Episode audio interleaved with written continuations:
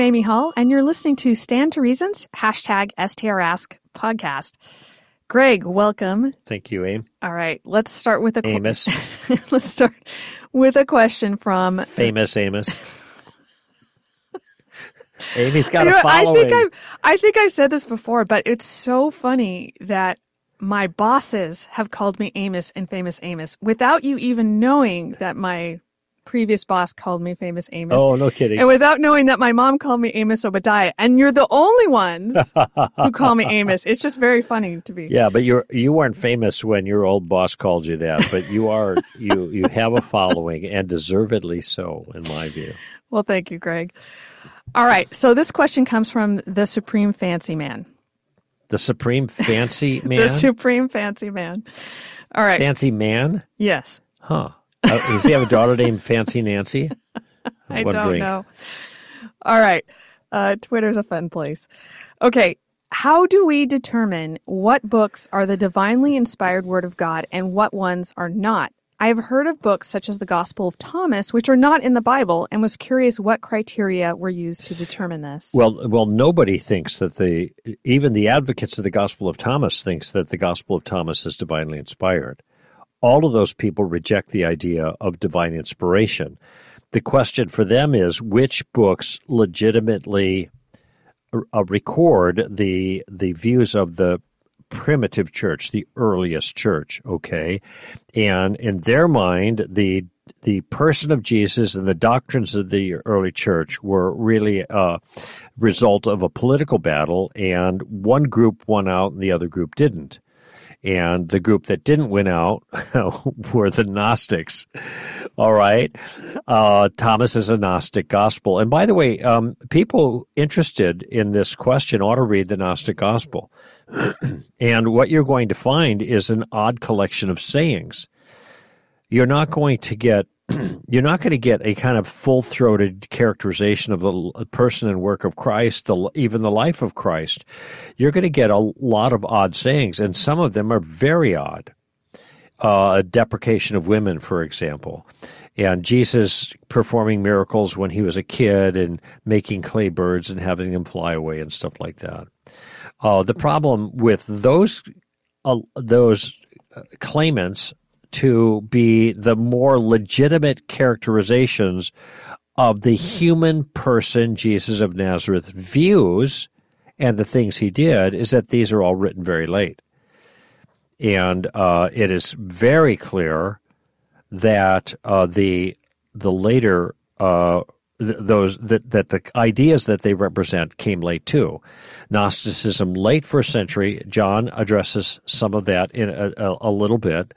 So does Paul seem to make reference in some places, but remember this this Neoplatonism, this f- philosophy began to get involved in the church in little bitty ways, and by the second stage, became second century became full blown.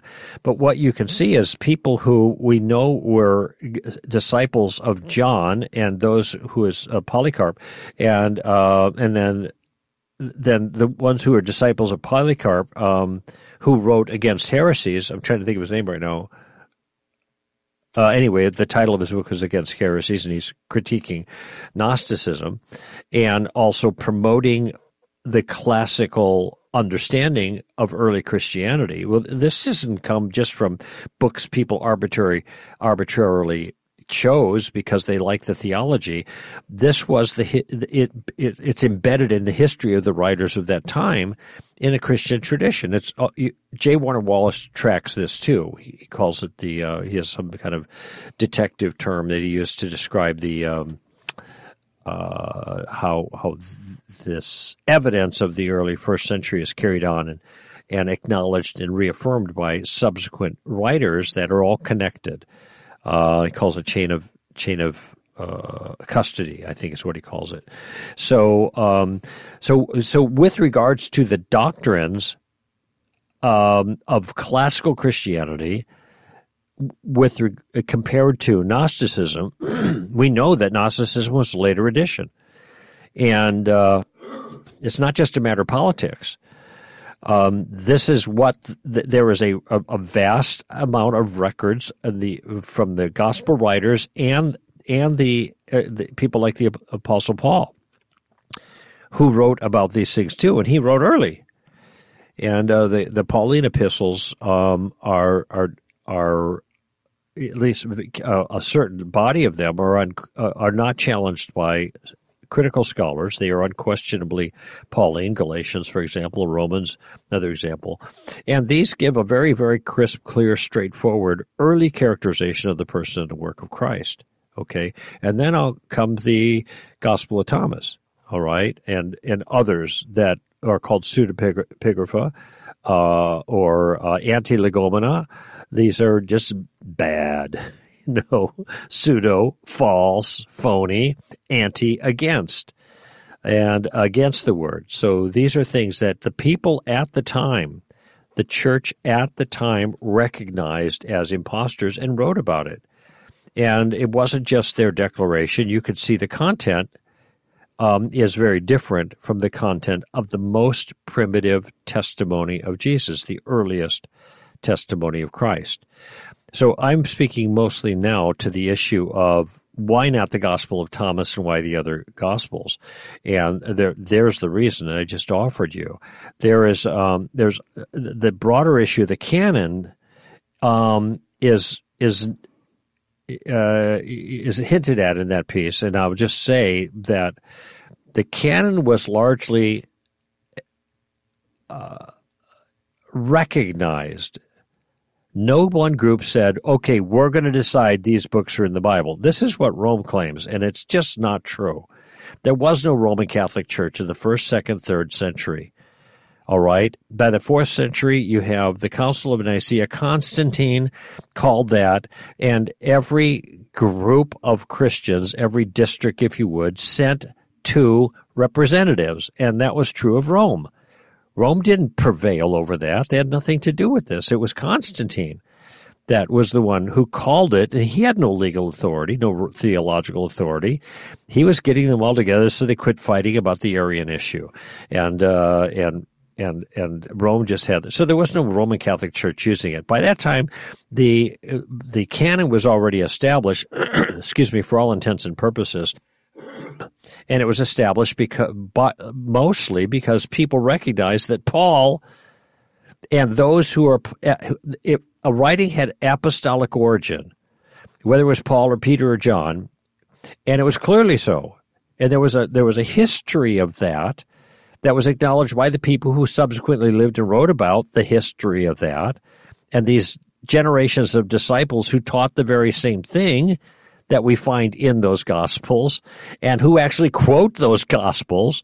This gives us a very solid foundation for understanding that those who Jesus commissioned personally, which would include Paul, spoke with his authority. And that's the that was the the, the basic foundational issue of which books should be in the canon. After they all died, you don't have apostolic authority anymore. And I know the New Apostolic Reformation might be surprised to find out that's the case, but they died and they're part of the foundation according to Ephesians chapter 2. And that's the foundation. That's not the rest of the house.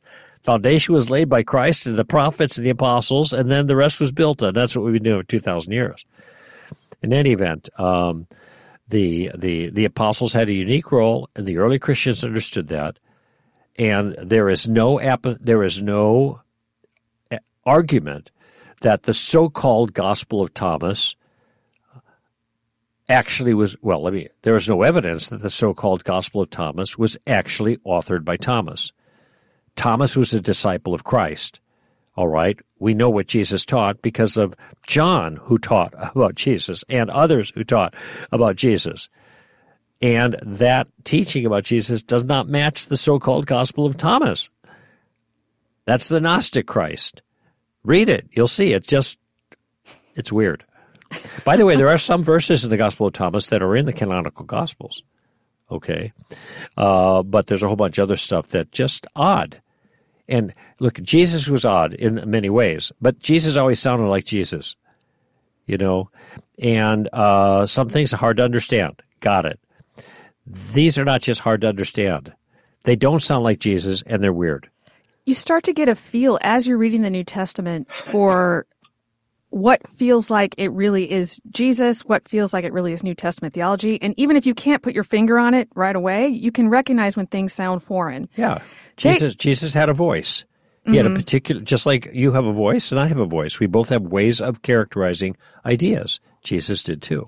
And even beyond Jesus, the the the apostles, the way they wrote. That's right. Uh, one thing I've discovered, I've been reading through the New Testament over and over, and starting to notice more and more how the different how Peter will reflect Paul in certain places and how their ideas mesh together all mm-hmm. of them and it's it's kind of amazing to see.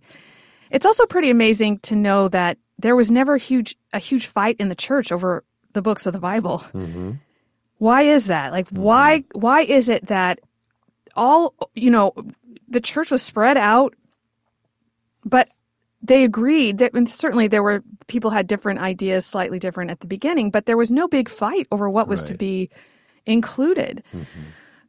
Up until you get to the Reformation, yeah, but, th- there you go. Right, with the Roman Catholic mm-hmm. Church, and the Protestants, and the and uh, right, exactly. But that's like sixteen hundred years later. And and just to point out, that was where they wanted to add books into the canon. It wasn't that the Protestants were taking books out. Absolutely, just to make that clear. That's right.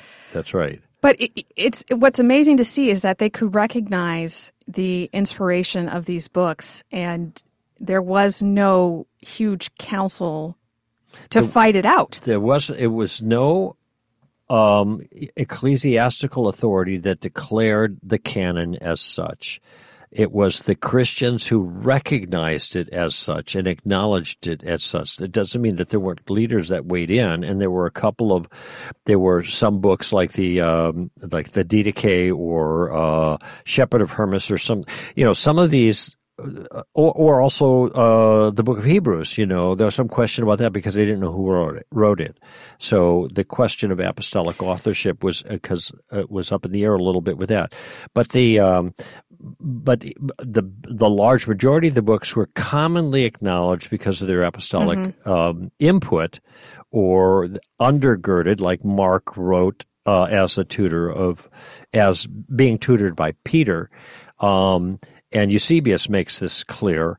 So you've got you, have got uh, you've got that apostolic foundation to all of those books, and and the times when there was there was some there was some discussion. Uh, you have the prolegomena, you got the antilegomena, which is the, I think the ones that they debated, which is a very small number, and then you got the pseudepigrapha, which is the false writings like the Gospel of Thomas. And at some point, they did lay these things out and make lists because they wanted people to know which books sure. they should they should die for. right. Well, the second century they had the a Muratorian canon, which is probably the the the the eh, eh, late in the second century. So you know this isn't fifth sixth century where Rome is gaining ascendancy. This is this is the the Christians in general that have acknowledged this, and so you have this characterization that is put together, not by a person speaking with authority, this is the canon, but this is the these are the books that the Christians acknowledge and, and recognize as authoritative.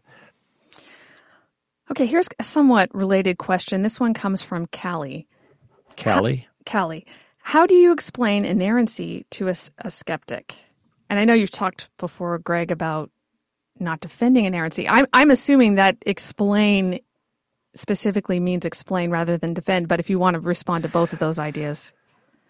Well, I, I would say uh, to define it, um, different people have defined it in different ways, but th- the essential is that the words of Scripture are the exact words that God intended to communicate. So God is the ultimate author, and um, the way John, or rather Paul describes it in Second Timothy is that they were theopneustos, they were God breathed.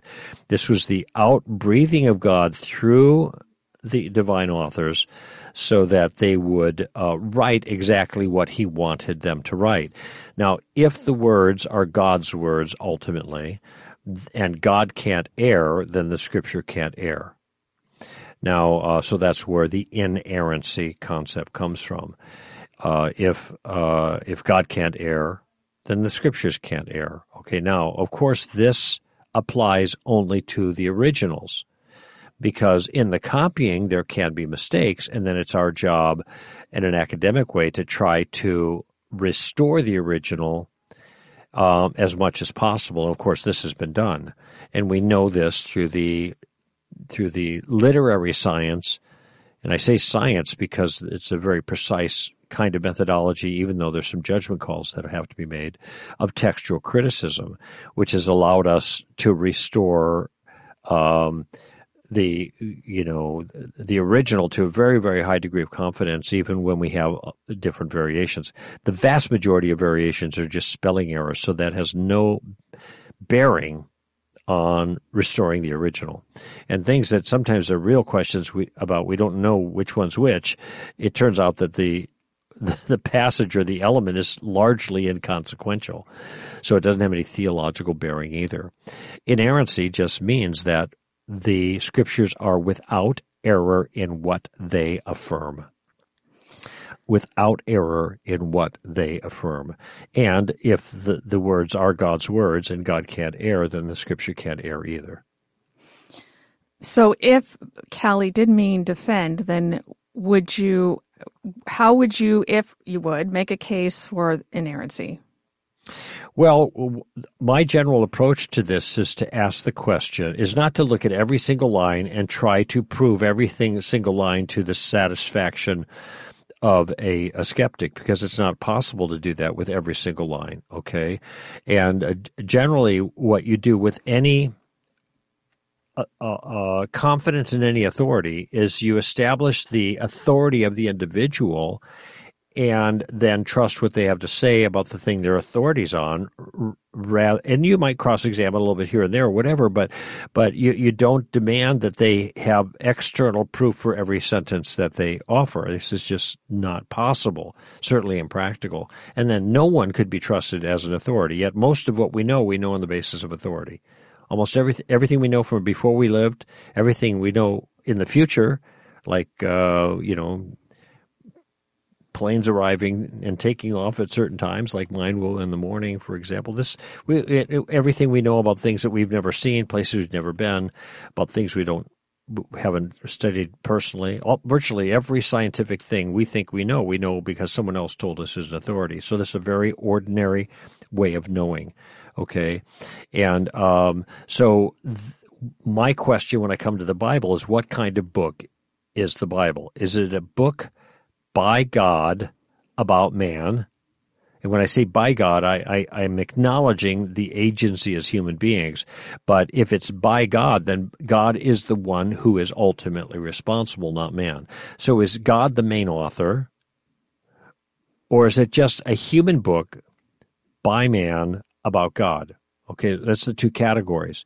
And then we go ahead and look at some characteristics of the book, and I'll just give you one f- fulfilled prophecy. If there's bona fide fulfilled prophecy in Scripture, that is a specific prophecy was made at a time that antedates its actual fulfillment, and it was fulfilled in the precise way that the prophecy was made. Well, this is evidence of supernatural. Now, this book claims to be God's book, and it does have fulfilled prophecy, demonstrable. And so this is way, a way of kind of qualifying the authoritative nature of the Bible. And so if we have a couple of touchstones there, and actually I have a talk in which I give six different touchstones, and um, the, the, the talk is called the the Bible has God spoken or has God spoken. I don't know which one it is. Maybe the longer or short whatever. You can find it at str.org.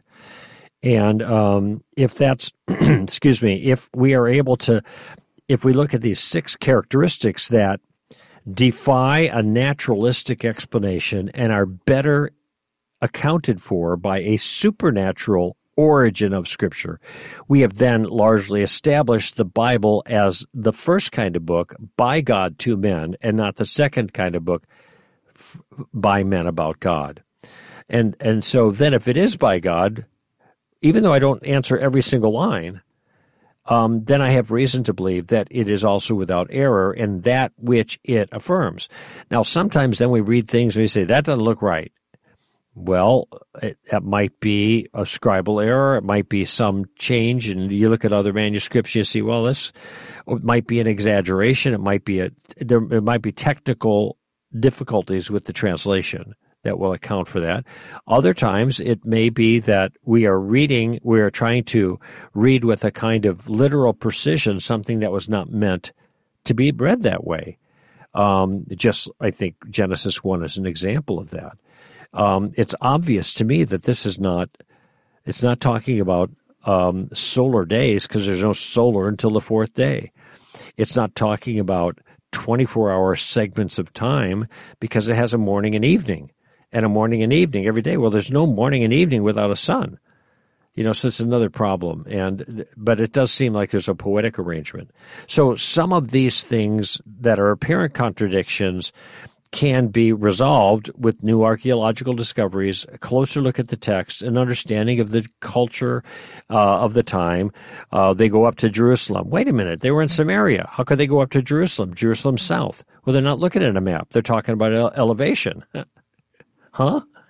It's elevation. Jerusalem is high. They're going up to Jerusalem.